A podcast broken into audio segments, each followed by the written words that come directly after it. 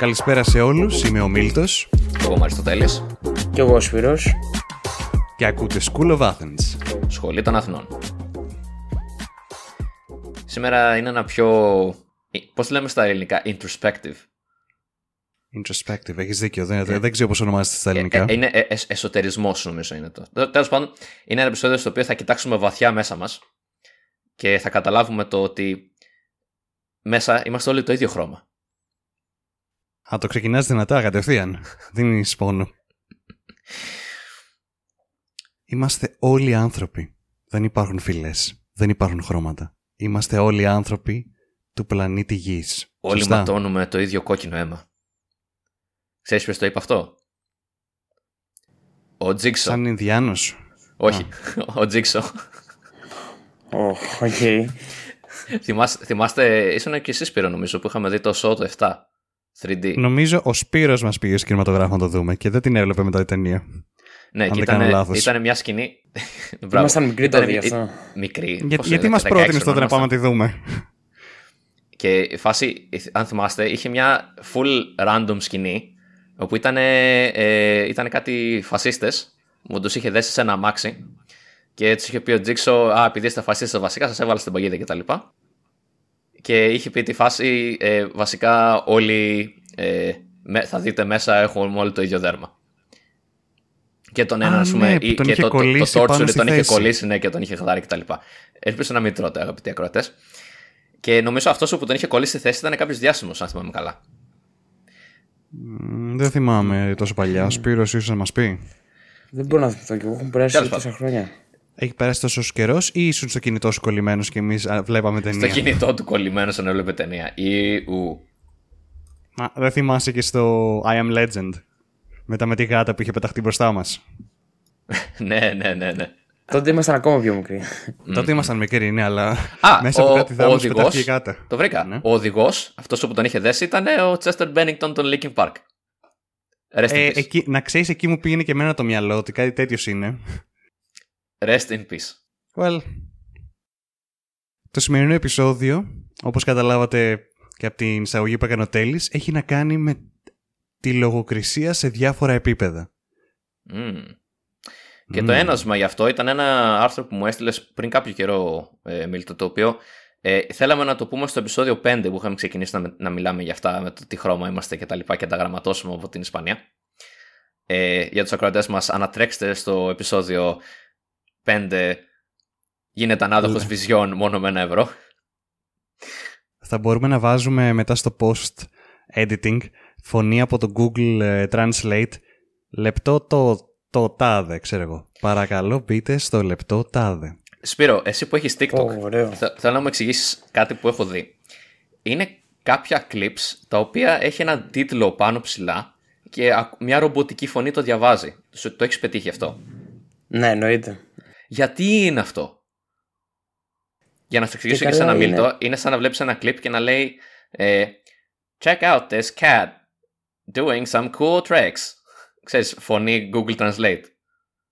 Να. Ε, και, Και, καλά η, είναι, η φωνή πώς καταλαβαίνει τι παίζει; είναι γραμμένο.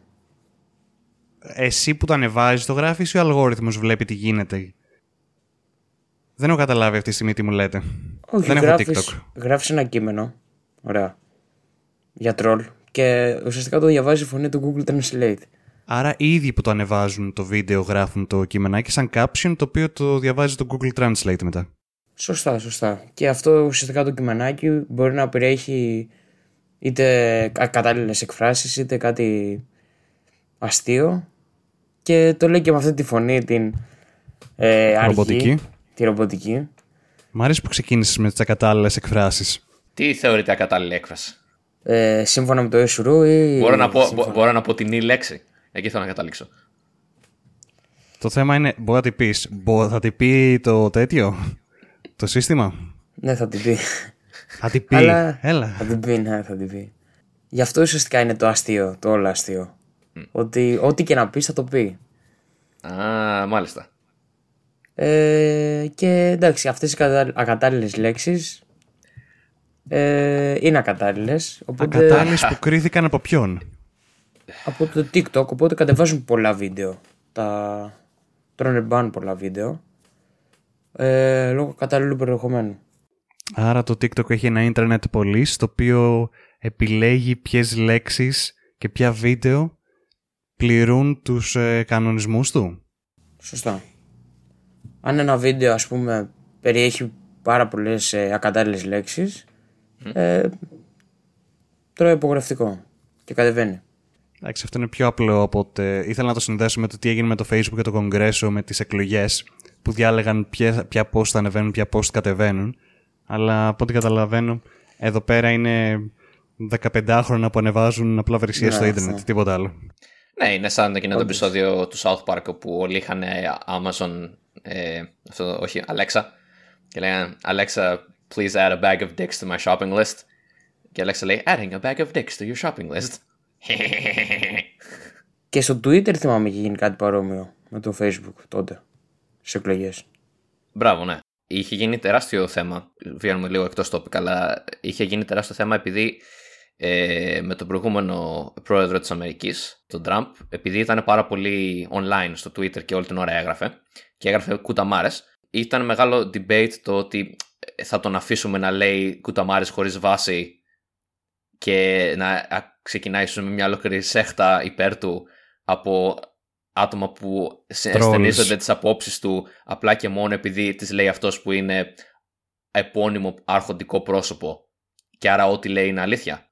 Ένα μόνο πράγμα μπορείς να πεις και να, για απάντηση σε αυτό. Ακούω. Κοβέφε.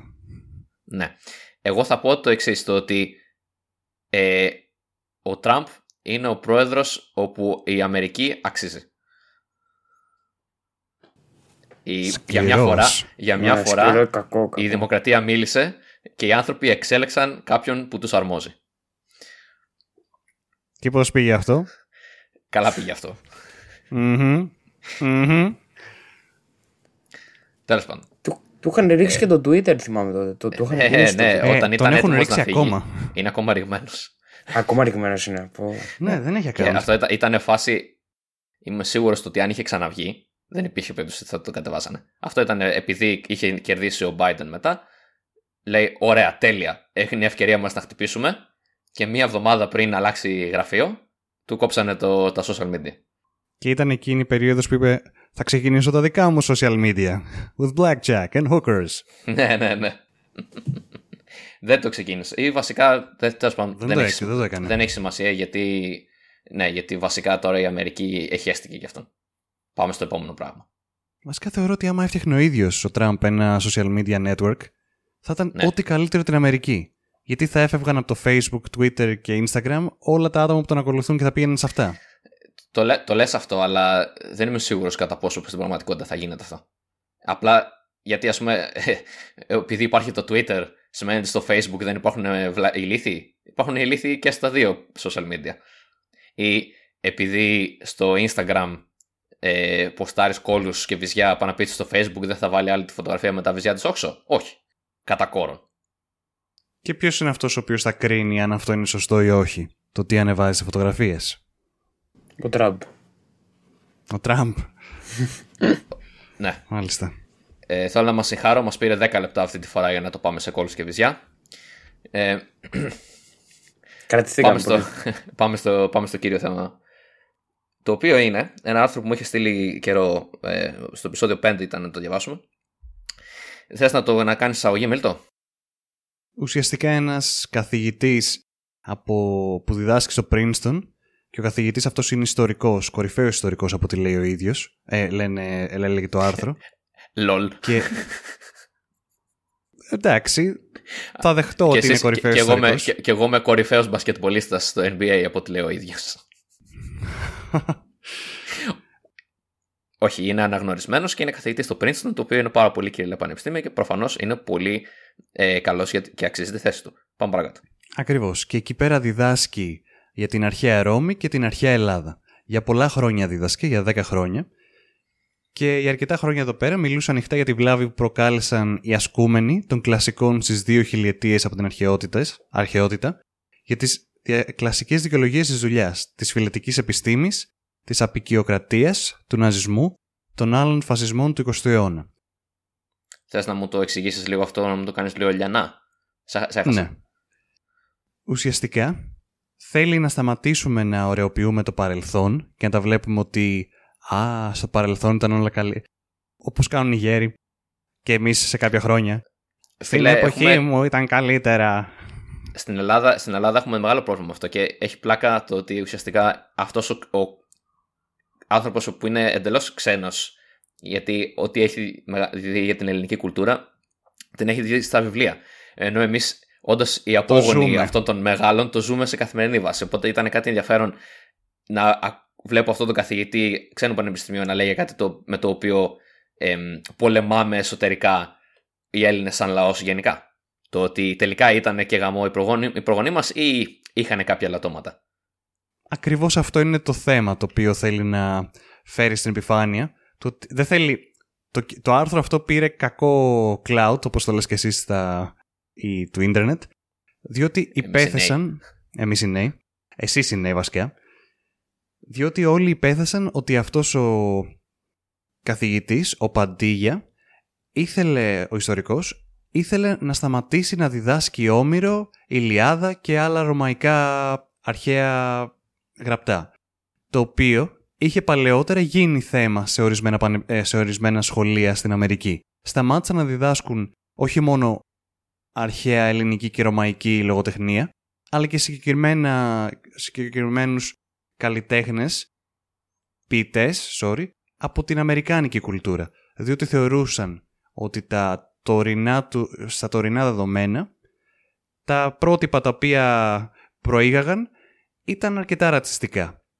Δηλαδή κάτι το οποίο γράφτηκε πριν από κάποιο καιρό και τότε ίσως να τέριαζε με τα δεδομένα της εποχής, τώρα δεν αρμόζει για τα σημερινά δεδομένα. Οπότε με αυτόν τον τρόπο ήθελαν να το αφαιρέσουν από το school ε, curriculum, από την, ε, πώς λέγεται, Το πρόγραμμα. Ε, Από ε, το πρόγραμμα από το σπουδών πρόγραμμα, των ναι, μαθητών. πρόγραμμα σπουδών. Πρόγραμμα σπουδών. Μμ. Αυτός ο καθηγητής όμως, ο Παντίγια, δεν μιλάει για αυτό. Λέει ότι ναι μεν στην αρχαιότητα είχαμε κάποια θετικά πράγματα, ναι Αλλά μεν έχουν και όπου- κάποια αρνητικά. ακριβώς. Και εκεί που πάτησα περισσότερο και ξεκίνησα να... Διάβασα λίγο την αρχή του άρθρου και μετά διάβασα λίγο πιο κάτω. Και με το που διάβασα το λίγο πιο κάτω κομμάτι το οποίο το είχα ξανατρέξει σε μια προηγούμενη... Το είχα πετύχεις σε ένα προηγούμενο ε, post στο διαδίκτυο. Έλεγε ότι οι αρχαίοι Έλληνες και οι αρχαίοι Ρωμαίοι, τα αγάλματά τους ήταν... Είχαν χρώμα πάνω. Δεν ήταν αυτό το καθαρό λευκό που είναι τώρα τα, τα μαρμάρινα όλα. Το, μα- το καθαρό λευκό είναι επειδή ξέβαψαν τα χρώματα που είχαν πάνω τα αγάλματα από τα τόσες χιλιάδες χρόνια. Και ότι εμείς, που είμαστε Έλληνες τώρα ας πούμε, ή και οι Ρωμαίοι, ή όλοι από την Ιταλία και εγώ εδώ στη Μεσόγειο, δεν είμαστε λευκοί-λευκοί να το πεις 100%. Είμαστε λίγο πιο μελαμψοί, ας το θέσουμε. Και ότι το Θα σου ίδιο πω- ήταν και τα αγάλματα αυτά. Μμ. Και υπήρχαν άτομα στην αρχαιότητα τα οποία, δηλαδή στην αρχαιότητα δεν υπήρχε διαχωρισμός τόσος με βάση το χρώμα του δέρματός σου, διότι όπως το διάβασα όλο το άρθρο. Ε, ναι, τώρα το διάβασα και χαίρομαι που έκατσα και το διάβασα γιατί κρίνοντας από τον τίτλο. Ο, ο, θα, Clickbait. το, θα, το λινκάρουμε, θα το λινκάρουμε. Ο τίτλος είναι λίγο clickbait. Γιατί λέει Σου είπα, ότι ο, ο, αυτός ο καθηγητής θέλει να σώσει τα κλασικά έργα από τη λευκότητα. Μπορεί να ζήσει το πεδίο της επιστήμης του. Ότι εντάξει ρε φίλε, χαλάρωσε. New δεν York είναι αυτό- Times είναι, τι αυτό που υπολογίζεις, κάνει- τι περιμένεις; Αυτό που κάνει. Εντάξει. Καλά. Εσύ έχεις πιάσει τα χέρια σου New York Times. Εγώ πιάσα τα χέρια μου New York Times. Ε, Business Insider διαβάζω πλέον μόνο, εκεί εμπιστεύομαι. Α, εντάξει, ναι. Τέλος πάντων, ο τίτλος είναι clickbait και ε, ξεκίνησα εγώ διάβασα τον τίτλο κατευθείαν με trigger full το ότι Α, μου έρχεται αυτός ο ξένος και μας λέει πώς θα κάνουμε την ελληνική ιστορία. Άντε από εδώ, βελανίδια κτλ. Αλλά όχι, δεν είναι καθόλου έτσι. Είναι πάρα πολύ πιο σκεπτικ, σκεπτικιστής στο πώς οι Αμερικάνοι έχουν δει την αρχαίο ελληνικό και ρωμαϊκό πολιτισμό σαν κάτι τέλειο και ότι πρέπει και πολύ και ξέρεις και καθαρό και white supremacy που δεν υπάρχει καθόλου στην αρχαία Ελλάδα και στην αρχαία Ρώμη. Και, και παλαιότερα και στην Αίγυπτο δεν υπήρχε ανάλογα με το χρώμα του δέρματός σου ήσουν κάτι παραπάνω ή κάτι λιγότερο. Ήταν ανάλογα με το κοινωνικό σου στάτους και που, ε, που έτυχε να γεννηθείς. Ένα Ακόμα και- ακριβώς. Ε, Ναι, ήταν που έτυχε να γεννηθείς σε φάση το ότι αυτό, εγώ είμαι Αθηναίος και είμαι ο καλύτερος πολίτης, εσύ είσαι που είσαι Ελευσίνα που είναι δύο ώρες με το άλογο, εσύ είσαι εκατότερος άνθρωπος από μένα. δηλαδή, Αρ, αρχαίος ρατσισμός, Κυριλέ. Αρχαία. Εν τέλει αυτός ε, κατάφερε να το περάσει αυτό το μήνυμα που ήθελε. Σε μια παρουσίαση Ε, ουσιαστικά το από ό,τι- διάβασε και είπε τις γνώμες του. Δεν νομίζω να γίνει κάποιο τέτοιο θέμα, καθώς θα θέλει περαιτέρω συζήτηση. Δεν είναι κα- κάτι το οποίο από τη μία μέρα στην άλλη αλλάζει. Μπράβο.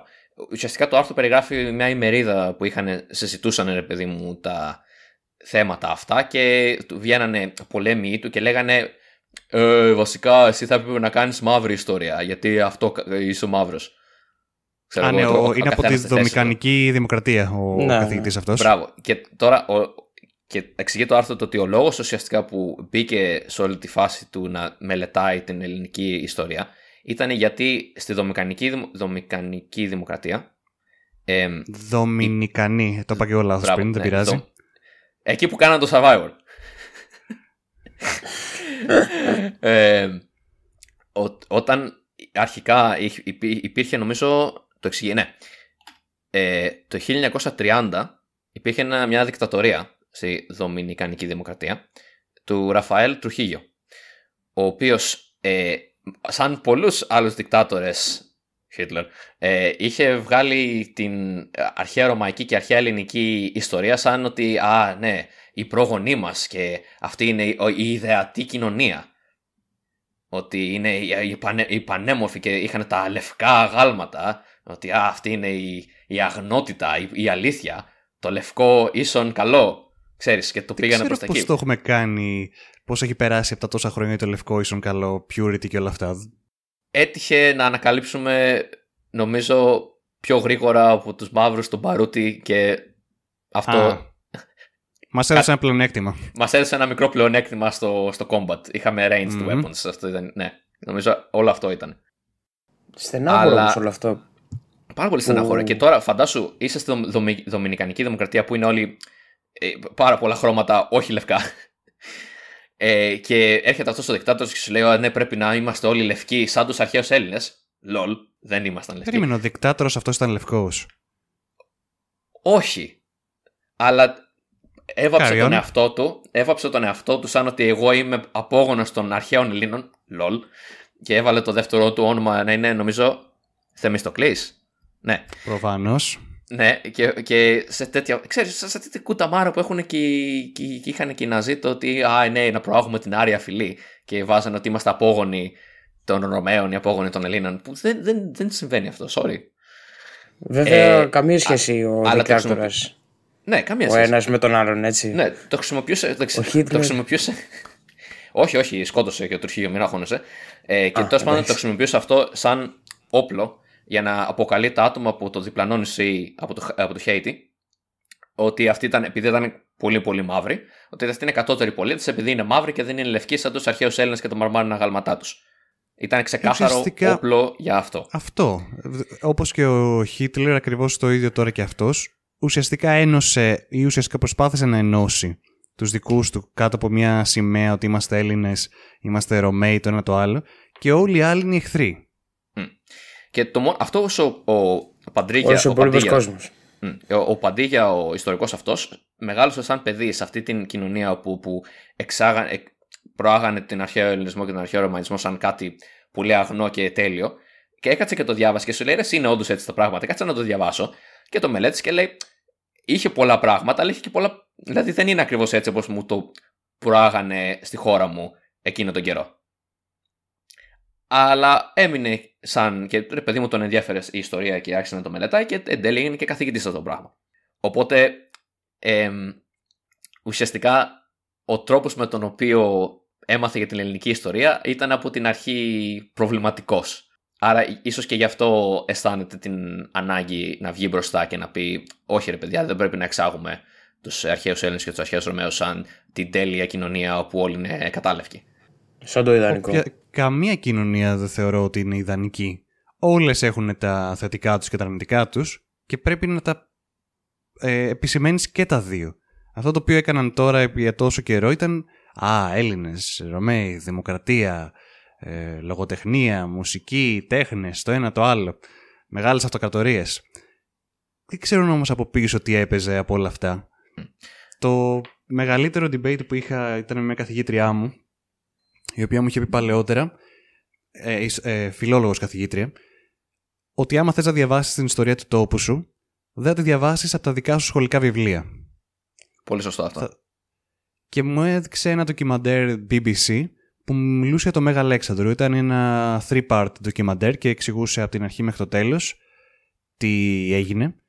Και τα είχε λίγο διαφορετικά από ό,τι τα είχαμε διαβάσει εμείς μέσα στα βιβλία της ιστορίας ότι ο Μέγας Κετρανός που ήταν φιλικός και πήγαινε με τους, με τους ε, κατα- με αυτούς που κατακτούσε Ναι. δίναν τα χέρια και τραγουδούσαν κουμπαγιά όλοι μαζί γύρω από τη φωτιά. Ναι, ναι. Ε, ε, έχω ένα φίλο Ινδό που το πούμε του είπα εγώ για τον, Α- τον Αλέξανδρο, τον Μέγα Αλέξανδρο και μου λέει Ναι, οκ, εντάξει. ε, Μα μας γάμισε λίγο ο Μέγας Αλέξανδρος. για σένα είναι εξέχον πρόσωπο, Ναι. αλλά μας λίγο μας κατακρεούργησε. Σκέψου ότι ένας ε, τύπος στην ηλικία, μικρότερος από εμάς σε ηλικία, Ναι. μία μέρα ξύπνησε και λέει: Ξέρεις, θα κάνω. θα ανοίξω λίγο τα, τα σύνορά μου. Θα τα σπρώξω λίγο προς τα έξω. Κι άλλο, κι άλλο, κι άλλο, κι άλλο, μέχρι που κατέκτησε σχεδόν τον, όλο τον γνωστό κόσμο μέχρι τότε. Ε, Ναι. έφτασε, στο, έφτασε στο Πακιστάν. Πολλές χώρες και στην Αίγυπτο έχουν κρατήσει και το όνομά τους σαν ε, πόλεις Όπως η Αλεξανδρούπολη. Αλεξάνδρεια και Αλεξανδρούπολη. Η Ναι. Αλεξάνδρεια, ναι. Που, Γιατί εντάξει, νομίζω έχει ήταν- φερθεί λίγο πιο καλά στην Αίγυπτο Ναι, αυτό ήταν- από ό,τι σε ναι. άλλα μέρη. Ήταν, Νομίζω- προς τα, τελ- ε, ήταν καλά, προς τα πολύ τελειώματα. ανάλογα, αλλά γι' Νομίζω αυτό. ότι υ- υπήρχε ήδη. Μπράβο. Ή- Ήταν προς τα τελειώματα η Αιγυπτιακή, η Αιγυπτιακή, ο Αιγυπτιακός πολιτισμός, οπότε νομίζω ε, πήρανε το, όταν ήρθε ο Μεγαλέξανδρος εκεί ήταν σαν ότι αυ- α, ο Μέγας Αλέξανδρος θα μας ανανεώσει και θα είναι μια νέα κουλτούρα βασισμένη στην Αιγυπτιακή, αλλά θα έχει και ελληνικά στοιχεία. Και είναι ας πούμε η αυτό, μα- Κλεοπάτρα, η Κλεοπάτρα μίλαγε ελληνικά και τέτοια πράγματα. Μαγαζί το οποίο δεν πήγαινε καλά και του αλλάξαν απλά την επωνυμία. Ναι, α- ακριβώς, rebranding. Το οποίο κράτησε για ελάχιστα χρόνια γιατί πέθανε μετά ο Μεγάλο Αλέξανδρος. Εντάξει, αλλά Αλλά- ήρθαν οι Ρωμαίοι που συνέχισαν πάνω στα δικά μας. Οπότε Ναι. οι Ρωμαίοι, ας πούμε, πήραν τα θετικά στοιχεία από τον ελληνικό πολιτισμό. Με τη Μάρτη που μιλάω, που ουσιαστικά το πρώτο της πτυχίο ήταν ε, ιστορία, μου εξήγησε για το πόσα, πόσο στα δικά του τα βιβλία στην Ιταλία ε, συγχαίρουν τους αρχαίους Έλληνες επειδή ξεκίνησαν και επειδή απικήσαμε την Ιταλία και τους δώσαμε Νάπολη και όλα αυτά και οι Ρωμαίοι πρέπει να είναι κάποιο μικρό μίξ μεταξύ Ελλήνων και των ντόπιων αλλά και το ότι πάτησαν πάνω στις δικές μας τις ε, όχι τέχνες, σε ό,τι είχαμε πάνω στους ώμους μας και συνέχισαν αυτή την αυτοκατορία και την έκαναν δική τους. Ναι, ουσιαστικά πήραν, πήραν τα θετικά μας για. Εντάξει, Για πήραν και να- αρκετά αρνητικά. Για πες Δημιούργησαν ένα βασικά μερικά αρνητικά. Ήθελα να μην τοποθετηθώ σε αυτά, αλλά εντάξει. Έλα, θα, θα κάν... Έλα, σήμερα κάνουμε cancel τους αρχαίους. Ξεκίνα. δεν ξέρω για ποιο λόγο δεν Ο, μιλάνε... ο Αριστοτέλης ήταν προβληματικός. Ο Cancel. Αριστοτέλης βάραγε τη γυναίκα του. Ο παλιός, όχι ο Ε, καινούργιος. Ο Αριστοτέλης ήταν μέθησε. Καλά, και το Αυτό, τωρινός αυτό είναι Αριστοτέλης. γνωστό. Τζογαδόρες. Ο Σε τι τζογάρανε τότε; Α, σε άλλο. Ε, ναι, στον α- άλλο, πόδαρο. αθλήματα. Α, ναι, ναι. Ναι, άλλο. Α, και στους Ολυμπιακούς Αγώνες κατά πάσα πιθανότητα. Καλά, σίγουρα ε, παίζανε στοιχηματάκια. Ναι, ναι. Οι αρχαίοι Έλληνες δημιούργησαν τον τζόγο, αυτό λέμε. Πρώτο το μαθαίνετε εδώ. Αυτό θα πρέπει να το κοιτάξω. Δεν το ξέρω.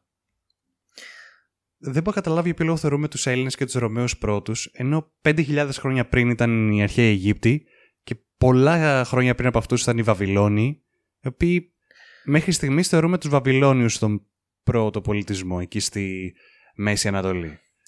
Έχει να κάνει με το τι έχεις ε, γραπτό σαν ιστορία. Ε, το ότι υπάρχουν ε, κείμενα ελληνικά, τα οποία μπορούμε να τα διαβάσουμε, γιατί λίγο πολύ η διαγλώσσα είναι. Ε, αυτό ουσιαστικά, επειδή υπάρχει πάρα πολύ υλικό, είναι πανεύκολο μετά να προάγεις ότι αν ναι, αυτός ήταν ο, ο πρώτος και καλύτερος λαός. Ναι, και είναι και πιο κοντά σε εμάς. Και, και είναι και γεωγραφικά κοντά. Σίγουρα, άμα πας στο Ιράν, θα είναι πολύ πιο ε, μπροστά στην κατάταξη η Βαβυλώνη. Μα τώρα βγήκε τις προάλλες ένα άρθρο. Δεν ξέρω αν το έχετε πετύχει στο Facebook. Έχω ακολουθήσει κάποια ιστορικά national και έτσι, ξέρεις, και history, Μμμ. τα οποία έβγαλαν ότι βρήκαν ένα, ένα σαν ε, μια ταμπλέτα στο, σ- εκεί στο, που ήταν η πόλη της Βαβυλώνας Ναι. και πάνω είχε το Πυθαγόριο θεώρημα. Οπ. Οπ. Shit. Shit. 1500 χρόνια πριν το Πυθαγόρα. Shit. Τουλάχιστον. Μόλις έκανες Εγώ- cancel το, τον Πυθαγόρα. Αυτού. Μόλις το κάναμε cancel. το έστειλα στο Δημήτρη που είναι από τη Σάμουν και το Πυθαγόρα είναι δίπλα του. Και του λέω, Μήπως δεν ήσασταν εσείς οι πρώτοι; Δεν απάντησε κανένα σχόλιο. όχι, όχι, ρε, πούστη. Μα Ε, δεν όχι, είχαν πει και που το παλαιότερα. πιθανότερο, το πιθανότερο απλά κάποιος το ανακάλυψε ε, και είχα- μετά χάθηκε αυτή η γνώση και μετά το ανακάλυψαν και το ανακάλυψε και ο Πυθαγόρας. Πολύ παρακάτω. Ναι, δεν δεν Ή θυμάσαι το και στο αντέγραψε ο σχολείο. Πυθαγόρας. Δεν νομίζω το ότι είχε τη δυνατότητα να κοιτάξει το Twitter και να κλέψει Ναι. το meme. Φάση ποστάρει ο Βαβυλώνιος ε, Ω, ανακάλυψε το cool θεώρημα και γράφει από κάτω κόμμα του Πυθαγόρας. Το κλέβω. Εγώ, εγώ τα γάλυψα.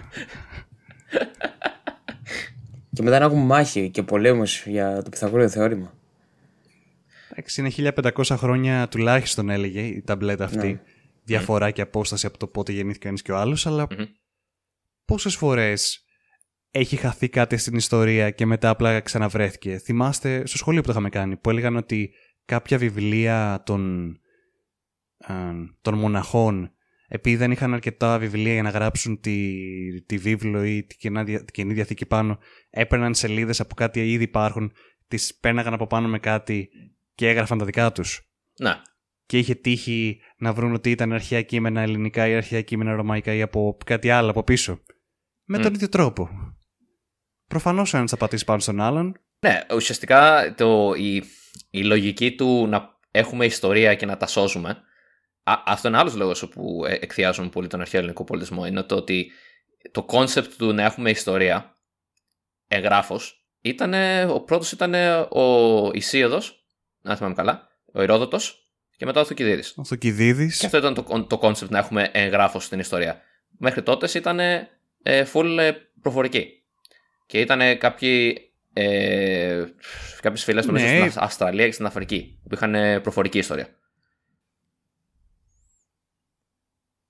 Και σε τείχους στις πυραμίδες. Αυτό ήταν. Δεν υπήρχε κάτι άλλο. Δεν υπήρχε βιβλίο στο Μμ. οποίο μπορούσες να μεταφέρεις τη γνώση από τον Μπράβο, ένα ναι. στον Οι άλλο. πυραμίδες ήταν πριν από αυτό, όπου ήταν ε, εγγράφος. Ε, και μετά, για τα άλλα πράγματα, ας πούμε, Αλλά σίγουρα θα είχαν και παπύρους. Σωστό και αυτό. Ε, αλλά ναι, και νομίζω ας πούμε, και οι επιγραφές που έχουν σωθεί ας πούμε, από τους αρχαίου Βαβυλώνιου και τα λοιπά ήταν πιο πολύ καθημερινά πράγματα. Τύπου απόδειξη για 30 ε, κιλά στάρι.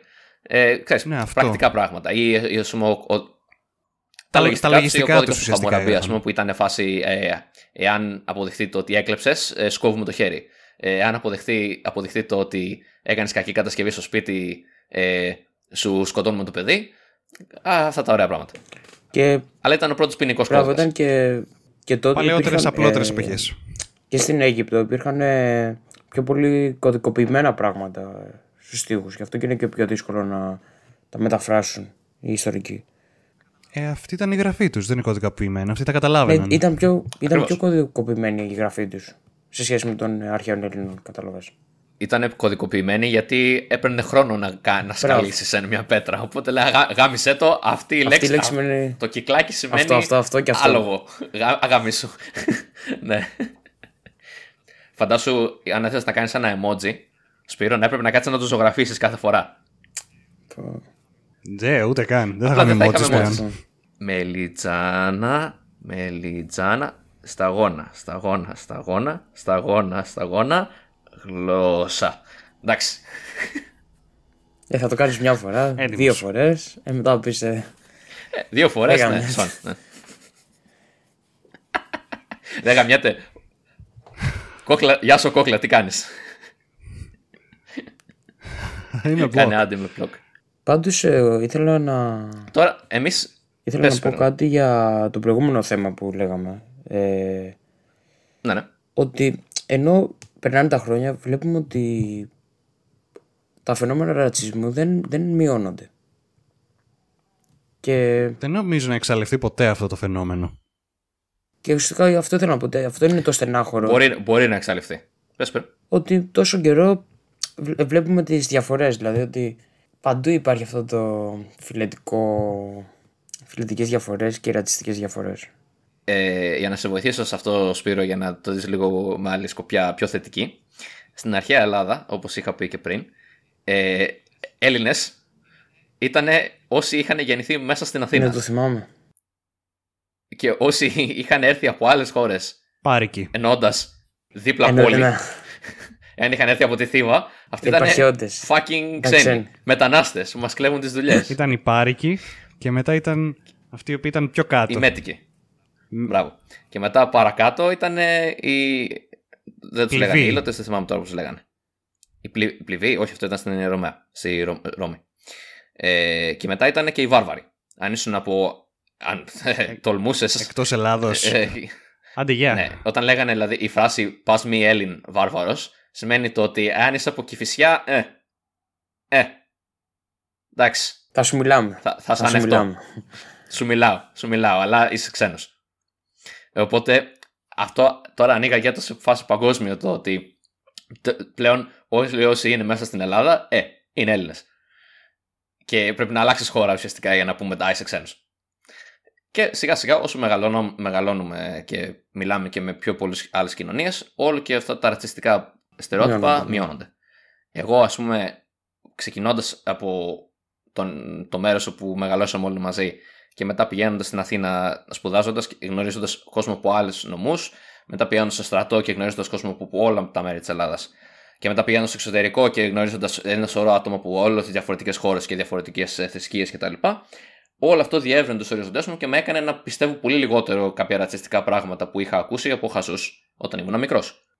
Η λύση στο το αντίδοτο στο ρατσισμό είναι το να γνωρίσεις πάρα πολλούς διαφορετικούς ανθρώπους. Ισχύει, αλλά πάντοτε θα υπάρχουν αυτοί οι οποίοι έχουν συμφέρον από το να σε χωρίζουν με τους άλλους. Και το γνωρίζεις. Προφανώς.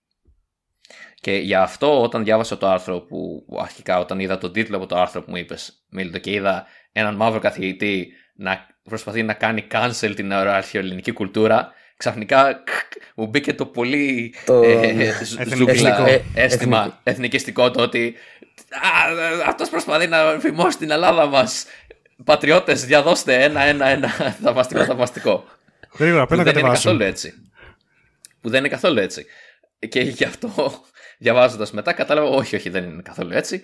Και ουσιαστικά ίσα ίσα προσπαθεί να βγάλει τα, τα στερεότυπα της τωρινής κουλτούρας από τον αρχαίο πολιτισμό. Με τον ίδιο τρόπο όμως αυτή τη στιγμή δεν προσπαθούμε να κάνουμε cancel και τη τωρινή κουλτούρα πριν από λίγα χρόνια.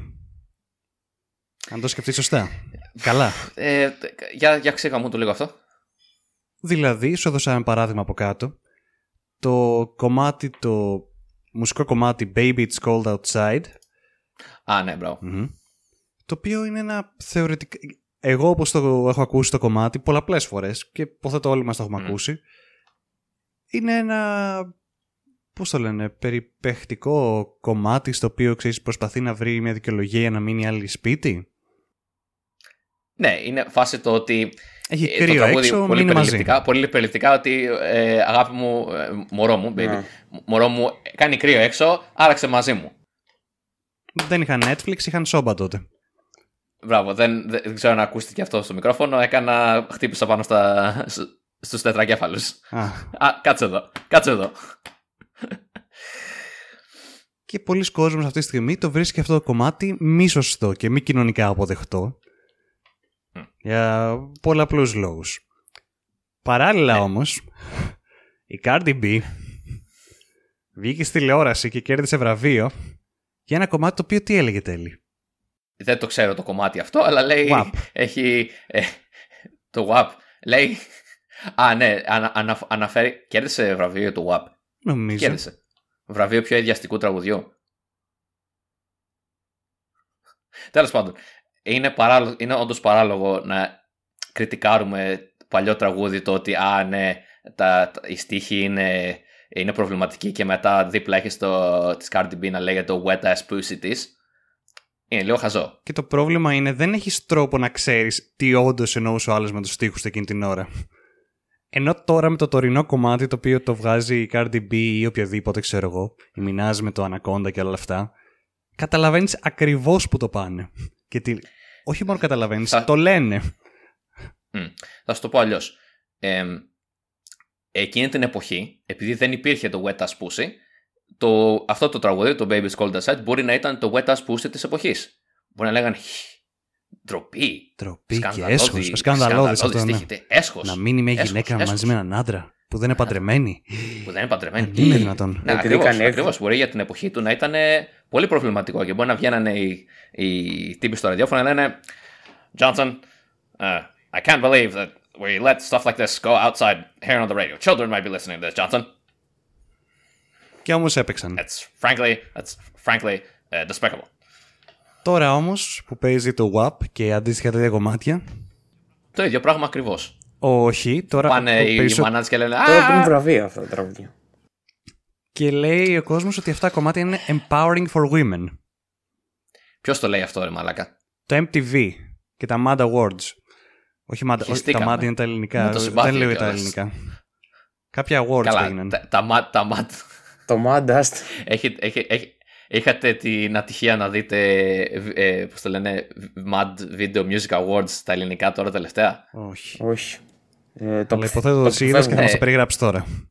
Όχι, αλλά ε, γενικά, ας πούμε, εγώ θυμάμαι τώρα ήταν το 17, 18, 19, όπου προσπαθούσαν και καλά, ρε παιδί μου, να κάνουν. Να τη γράψουν. Ξέρετε πως οι rappers στην Αμερική, οι rappers στην Αμερική είχαν beef σαν μεταξύ τους, ο Biggie με το Tupac, προσπαθούσαν να αντιγράψουν λίγο με το Sneak και το Light, ξέρω εγώ, και λίγο σπροχτήκανε για να κάνουν σκάνδαλα, ας πούμε, στις ειδήσεις και ο, να ενδιαφερθεί ο κόσμος. Ο, τι είπε ο Sneak στο Light, τι είπε ο Light στο Sneak. Πολύ, πολύ φλόρικο. Και προφανώς σκηνοθετημένο. Ε, τι άλλο έχεις εδώ πέρα; Εδώ πέρα δεν έχεις WAP.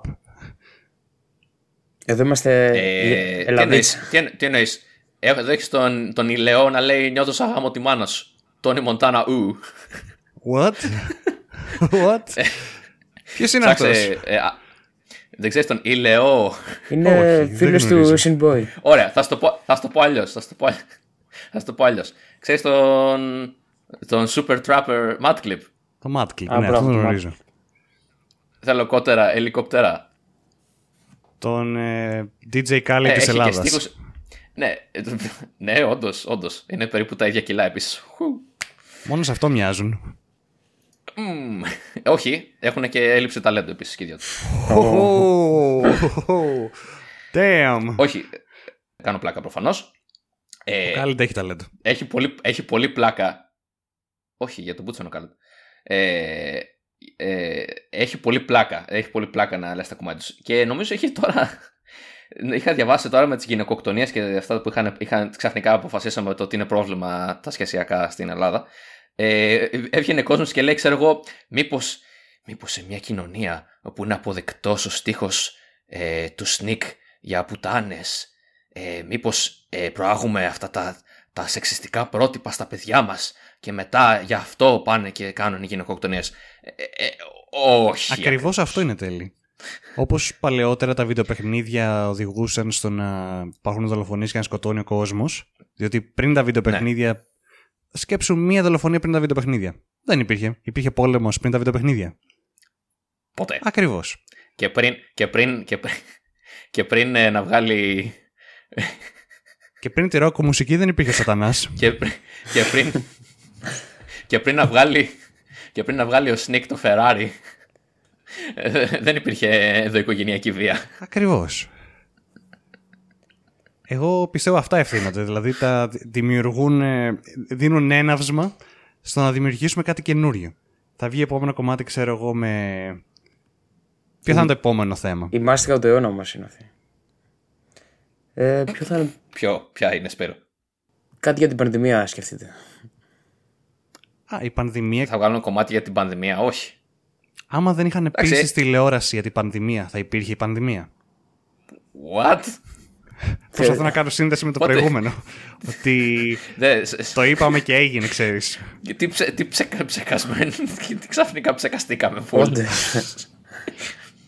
Σαν να, σαν να, πώς το λένε, σαν να, σαν να σου έπεσε το μπουκάλι με το μικροσπρέι αλήθειας. Σαν να σου έπεσε κάτω πους, και πες μια full δόση. θα, γι- θα, θα νομι- γυρίσουμε νομίζω- την εκπομπή ε- σε, σε ψεκασμένες ε, συνωμοσίες και... Το τσιπάκι μου έχασε το σήμα με το δορυφόρο. Περίμενε. Τώρα επανα. Α, γι' αυτό. Τώρα να που κα- καλυμπράρετε. Τώρα που κάναμε όλοι το εμβόλιο, θα, θα μάθουμε την αλήθεια όλοι. Ναι, ναι. Μμμ. Αρχικά θα μπορούμε να κάνουμε την Ε, εκπομπή αυτή χωρίς υπολογιστή. Θα μιλάμε τηλεπαθητικά μεταξύ μας. Έτσι, έτσι. Live αναμετάδοση στον εγκέφαλό σας σε Inception style. Και θα πέσουμε όποτε θέλουμε εμείς. Αυτό που είπες με το τραγούδι, Μίλ, το πατάει και σε εκείνο το που είχαμε αναφέρει στο προηγούμενο επεισόδιο με τη Victoria's Secret, που δεν έχει πια μοντέλα και θα κάνουν ακτιβισμό. Α, ναι, σωστά. Είναι. ε, ε, ε, Δεν ξέρω, νομίζω το ότι είναι απλά οι εταιρείες τώρα είναι λίγο σε φάση το ότι μήπως είναι της μόδας να είμαστε ξύπνοι και άρα ας προάγουμε κάτι ξύπνιο για να βγάλουμε λεφτά. Μήπως. Θεωρώ πρώτον φοβούνται και τον ίσκιο τους να κάνουν οποιαδήποτε κίνηση θα ενεργοποιήσει την σιγοβράζουσα οργή της μάζας που υπάρχει εκεί έξω Ναι. γιατί κατευθύνει προς αυτούς οπότε το παίζουν ναι. πλήρως εκ του ασφαλούς. Είναι σε φάση, ε, παιδιά θέλετε αυτό, «Ω, ω, κοιτάξτε δεν, δεν έχουμε πλέον από αυτό, θα βάλουμε εκείνο το άλλο. Εκείνο το άλλο, ναι ναι αυτό, Όλο- σπρώξτε κι άλλο από αυτό, σπρώξτε κι άλλο από αυτό, δείχνει να αρέσει το κόσμο. Αυτό που κάνουν τώρα. Θυμάσαι με την Μμ, Kylie αυτό είναι Jenner, σ- με, το, με την Pepsi, τη διαφήμιση. Ναι, αυτό ήταν πολύ περίεργο. Ήταν φάση επειδή είχαν, νομίζω, το 2010 πρέπει να ήταν αυτό, το ότι είχαν ε, πάλι κάποιος ε, μαύρος είχε δολοφονηθεί από την αστυνομία και είχαν ξεκινήσει μεγάλες διαδηλώσεις παντού. Και έρχεται από το πουθενά η Kylie Jenner με μια πέψη και τη δίνει στο ματατζή. Και λύθηκε το πρόβλημα. Πέψη. Πέψη. Το, αφέ, το αφέψιμα της ενότητας. Το πέψιμα της ενότητας. Αυτή, αυτή είναι η, το σλόγαν της καμπάνια τους. Α, α, τίτλ- Τίτλος επεισοδίου. ε, και προφανώς το κορέδεψαν ότι αυτό ήταν μια ε, μάρκα από το πουθενά που λέει ε, βα- βασικά ε, σταμα, σταματήστε, σταματήστε να παίζετε ξύλο αστυνομικοί και Και άνθρωποι. ήταν μια πέψη. Πιέτε πέψη. Άνθρωποι Κοίτα για ή πέψη. άνθρωποι ενός συγκεκριμένου χρο... μιας σωματική... No, no, no, no, no, δεν βλέπουμε χρώμα. Το μόνο χρώμα είναι το κόκκινο καραμέλα της πέψη. Δεκτό, αλλά είναι πολύ ξεκάθαρο το τι χρώμα ήταν όλοι οι ηθοποιοί που πήραν μέρος στο commercial. Στη διαφήμιση, συγγνώμη. Λοιπόν, η Kylie Jenner είναι Αρμένια. How dare you. Άρα, Και Αρμένοι δεν είναι λευκοί. How dare you. παίρνει τι χρώμα είναι η Kylie Jenner; Να, είδες όπου πέφτει στην παγίδα; Η Kardashian είναι Αρμένη. Kylie Jenner. Λοιπόν, θα το γκουγκλάρω, θα το κάνω πρώτη φορά στη ζωή μου αυτό. Α, ναι, αυτή είναι η Kylie Jenner. Έχεις δίκιο ότι είναι από την Αρμενία. Ναι, τώρα προφανώς δεν ξέρω, μπορεί να έχει γεννηθεί στην Αμερική, να είναι Αμερικάνα, δεν μας νοιάζει αυτό. Αλλά πιο πολύ στο ότι δεν είναι το ότι έρχεται ο λευκός με, το, με την πέψη μπροστά. Στο κεφάλι τους, οι executives λέγανε Α, ναι, έχουμε αυτό το, ξε- το μοντέλο που είναι λίγο. ε, έχει ένα ξένο background, ας πούμε, και είναι η ενότητα. Εκεί νομίζω στα ηλίθια κεφάλια τους το πηγαίνανε. Δεν πήρανε μια full λευκή Αμερικανίδα να βάλουν μπροστά για το δικό τους κεφάλι πήραν μια πολύ διάσημη που ήταν ξένη. Και λίγο έκανε λίγο backfire επειδή δεν ήταν, ήταν εντελώ. Το πρόβλημα ήταν το ότι ήταν η Pepsi, δεν ήταν το ότι ήταν η Kylie Jenner. Για μένα. Αν ήταν ε, απλά γενικός ακτιβισμός Kylie Jenner, ας ενωθούμε όλοι μαζί και ας μην πολεμάμε, νομίζω δεν θα είχε κανένας πρόβλημα. Το πρόβλημα ήταν το Θέλω- ότι του μπρόχνανε Θέλω, ναι, Pepsi. μπράβο, θέλω να σπρώξω την πέψη στο Θεό. Μα νομίζω το πρώτο βήμα στην κατάρρευση του ρατσισμού το είχε κάνει η μεγαλύτερη αδελφή της. Η Kim. Για πες το. Ο...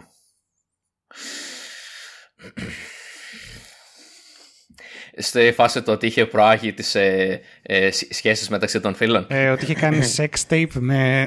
Α, ναι, αυτό. ναι, ναι, ναι, ναι, ναι, I remember, I remember. Και δεν ήταν... ε, με- Πολλαπλά ναι. sex tapes είχε κάνει νομίζω.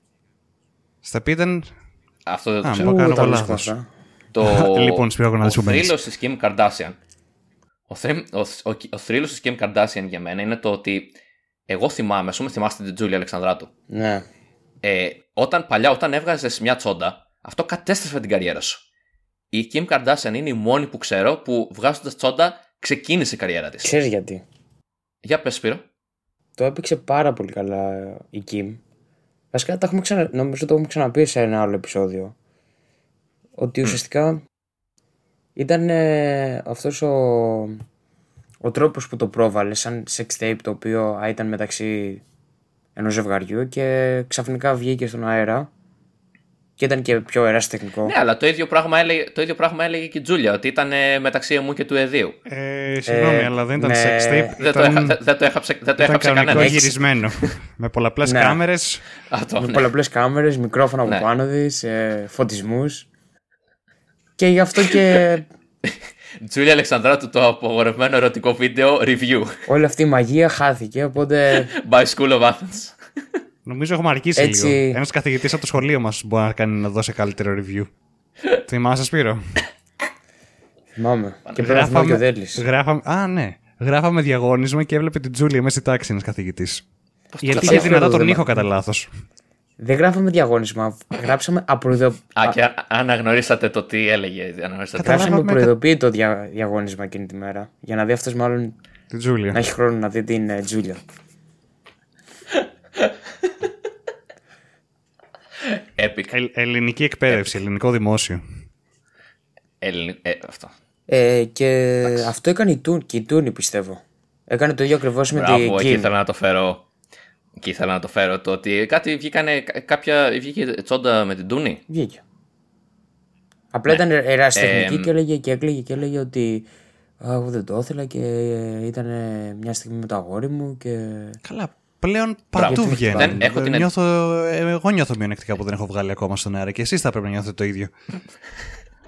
Μήπως έτσι θα, νε- θα ξεκινήσουμε για την καριέρα του School of Athens; κάνει, κάνει leak, ε, leak ε, mail to sex tape. Δεν είναι έτσι θα το ίδιο γίνουμε γνωστοί για τις παιδιά. άντρες. Είναι θέμα marketing αυτό. Δεν είναι το ίδιο mail για τις Damn άντρες. it. Το, ε, το να κάνει leak το ότι ο άντρας γαμάει, χαιστήκαμε. Το να κάνει leak ότι μια γυναίκα όμορφη, γαμι... Ω, Αμάι. hot, πρέπει να το δω. Πρέπει να το δω. Ε, όταν είχε βγει η Τζούλια, θυμάμαι, είχαμε, το Πανελλήνιο είχε συγκλονιστεί. Ω, μαλάκα, πού μπορείς να το βρεις από εδώ, μπορείς να το βρεις από εκεί. Μαύρη Μα, αγορά είχε- υπήρχε τότε. Ήταν sold, sold out, sold Καλά, out, ήταν sold στα- τα άλλο περίπτερα. αυτό, ήταν στα Μαύρη αγορά, περίπτερα. torrents. Θυμάσαι, εγώ θυμάμαι στο, στο γυμνάσιο ήμασταν που λέγαμε ε, το, το flex ήταν στα πόσα λεπτά κατέβασα το torrent του Μμμ. βίντεο. Εγώ το κατέβασα στα 8 λεπτά, εγώ το κατέβασα στα 15 λεπτά. Και μετά από όλο αυτό ξεκίνησε, ε, ξεκίνησαν και διάσημες να κάνουν ε, μετά από την Τζούλια. Η Τζούλια δηλαδή είχε, έδωσε το έναυσμα στις υπόλοιπες. Η Τζούλια το, το έκανε πρώτη; Ναι, νομίζω, ναι. Θυμάστε μετά που έκανε και η Πετρούλα Μπράβο. κάτι. Η Έκανε και Κωστίδου. πετρούλα, ναι. Ε, η Πετρούλα Κωστίδου, by the way, από τη Λευκή με τη Κέρκυρα. Oh no, Did you know? από κάβο. Όχι, Λευκή με, please. Και είχε σπουδάσει νομ- νομική. Δεν το στην πιστεύω. Βεβαίως. Και είναι κυριλέ. Εντάξει, της, Έβγαλε τα λεφτά της και της βγήκε. πήγαινε και η Και μετεωρολογία. δεν έκανε. Έκανε cash out. Δεν θυμάμαι τώρα. Ε, εννοείται. Μα, Δε- δε- δεν αυτό, είδες... ε, γενικά η Πετρούλα Κωστίδου είναι το.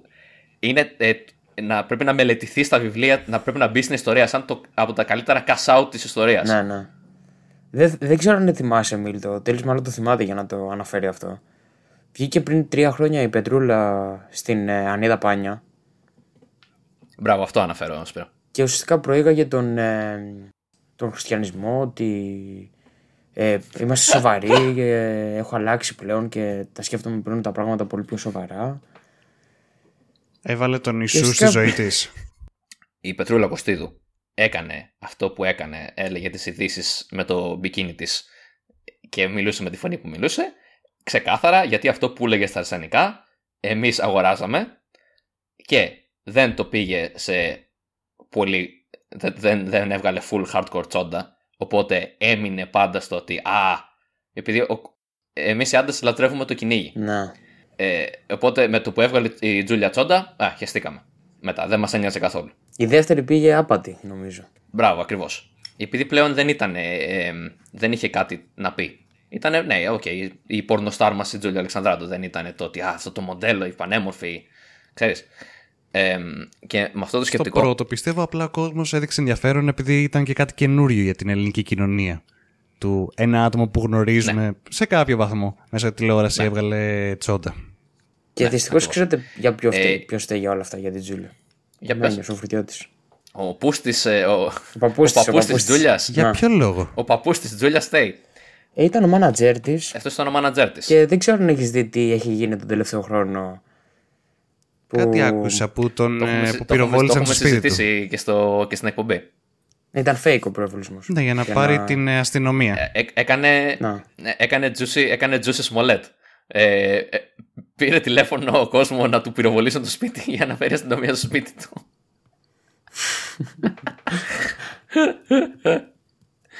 Θρύλος. Θρύλος. Εντάξει, τώρα είναι φυλακή βέβαια. Με τον άλλο Για, μας το για φίλο. καλό. Για καλό όλων μα. για το τα- καλό όλων μας. Τις φυλακές στα σίδερα, τις φυλακές στα σίδερα για τους λεβέντες. Και λέει, ζητάει συνέχεια για παραγγελία ε, στέβια, ε, vegan προϊόντα. Και πώς θα πάει, τα φέρνουν; But τρώει μόνο κρέας. Νομίζω ναι, είναι σε κυριλές ε, φυλακές. Τέλος πάντων, συγγνώμη τελείω ε, που σε διάκοψα πριν. Ε, που μιλάγαμε. Ε, Τέλος πάντων, εκεί που θέλω να καταλήξω είναι το ότι η Πετρούλα Κωστίδου το έπαιξε πάρα πολύ καλά. Πούλησε ένα προϊόν όσο ακριβώς την έπαιρνε για να μην χάσει πώς το λένε, την αξιοπρέπειά της. Και έφυγε όταν ήταν η κατάλληλη στιγμή. Όταν άρχισε να μειώνεται λίγο αυτό. Τέλεια. Cash out. Perfect. Η Belle Delphine που Αν έχουμε έχουμε συζητήσει στο comeback. προηγούμενο επεισόδιο δεν έκανε cash Ε, out. συνεχίζει Να. και βγάζει όμως Ε, αυτή όλο τη το, στιγμή, το, πολύ το, περισσότερα. τράβαγε, το, όλο το τράβαγε και τώρα, ναι, αλλά έχει χάσει πολύ. Δηλαδή, παλιά, όταν, πριν βγάλει sex tape, ήταν σε όλα τα social media.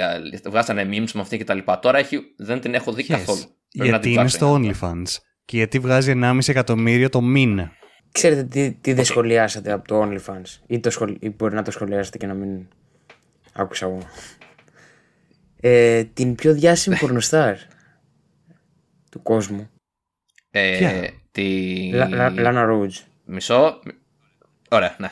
Προσπαθούσα να το μαντέψω, αλλά ναι, αυτήν. Ε, έχεις διαβάσει τέλει καθόλου τι έγινε με αυτήν; Το είχαμε συζητήσει και στο προηγούμενο επεισόδιο το ότι έχει βγάλει, τε- έχει βγάλει ρε παιδί μου το υλικό που έχει Ναι. βγάλει και τώρα που παντρεύτηκε και θέλει να κάνει παιδιά κτλ. θέλει να το κατεβάσει όλο αυτό το υλικό γιατί αισθάνεται ότι δεν την εκφράζει πλέον. Και ότι ήταν. Με... Ε, ποιο είναι το πρόβλημα, το ότι μετανιώνει για όλο αυτό, ε, δηλαδή. δεν, δεν γίνεται αυτό. Μπράβο. Και μετανιώνει Πες, και περίμενε, καλά περίμενε, όλα αυτά. περίμενε. Συγγνώμη, γιατί είμαστε σε ένα breakthrough αυτή τη στιγμή. Πες ξανά πολύ αργά αυτό που είπες θέλει. Κατανοώ ακριβώς γιατί το είπα. Το ότι εάν αποφασίσεις ότι κάτι δεν σε εκφράζει πλέον, δεν μπορεί να διαγραφεί γιατί το έχεις πει και το έχεις βάλει στο Ιντερνετ. Ακριβώς. Άρα, Αυτό θα έπρεπε να το κάνουμε κορνίζα και να το βάλουμε Να το πάνω πουλάμε από σε το t-shirts. στο School of Athens εκεί στο, στο ναι. πρέπει να μπει εκεί που είναι πάνω στον πίνακα πρέπει να μπει αυτό επιγραφή. που Η- σημαίνει ότι άμα έχει Αυτή θα είναι η δημιουργήσει επικεφαλίδα κάτι μας. ή άμα έχει δημιουργηθεί κάτι στο παρελθόν, το οποίο πλέον για κάποιο λόγο, κάποιους λόγους, δεν ταιριάζει με τα σημερινά πρότυπα και δεδομένα, δεν πάει να πει ότι το καταστρέφουμε και το καίμε. Απλά το βλέπουμε με μια άλλη σκοπιά, σωστά; Μπράβο. Και όταν. διαγράφουμε για να το πάμε ίντερνετ. πίσω στο πρώτο Δια- θέμα. Δια- Διαγράφουμε το ίντερνετ. Αυ- ε, αυτό είναι κάτι που θα πρέπει να έχουμε κάνει εξ αρχής.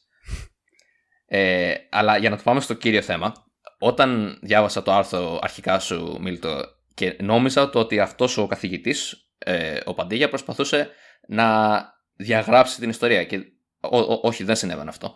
Αυτό δε... Όλα έχει να κάνει με το ποια είναι η τωρινή άποψη, η επικρατέστερη άποψη για την κοινωνία μας και πώς είναι τα πράγματα τώρα και πώς ήταν τα πράγματα παλιά.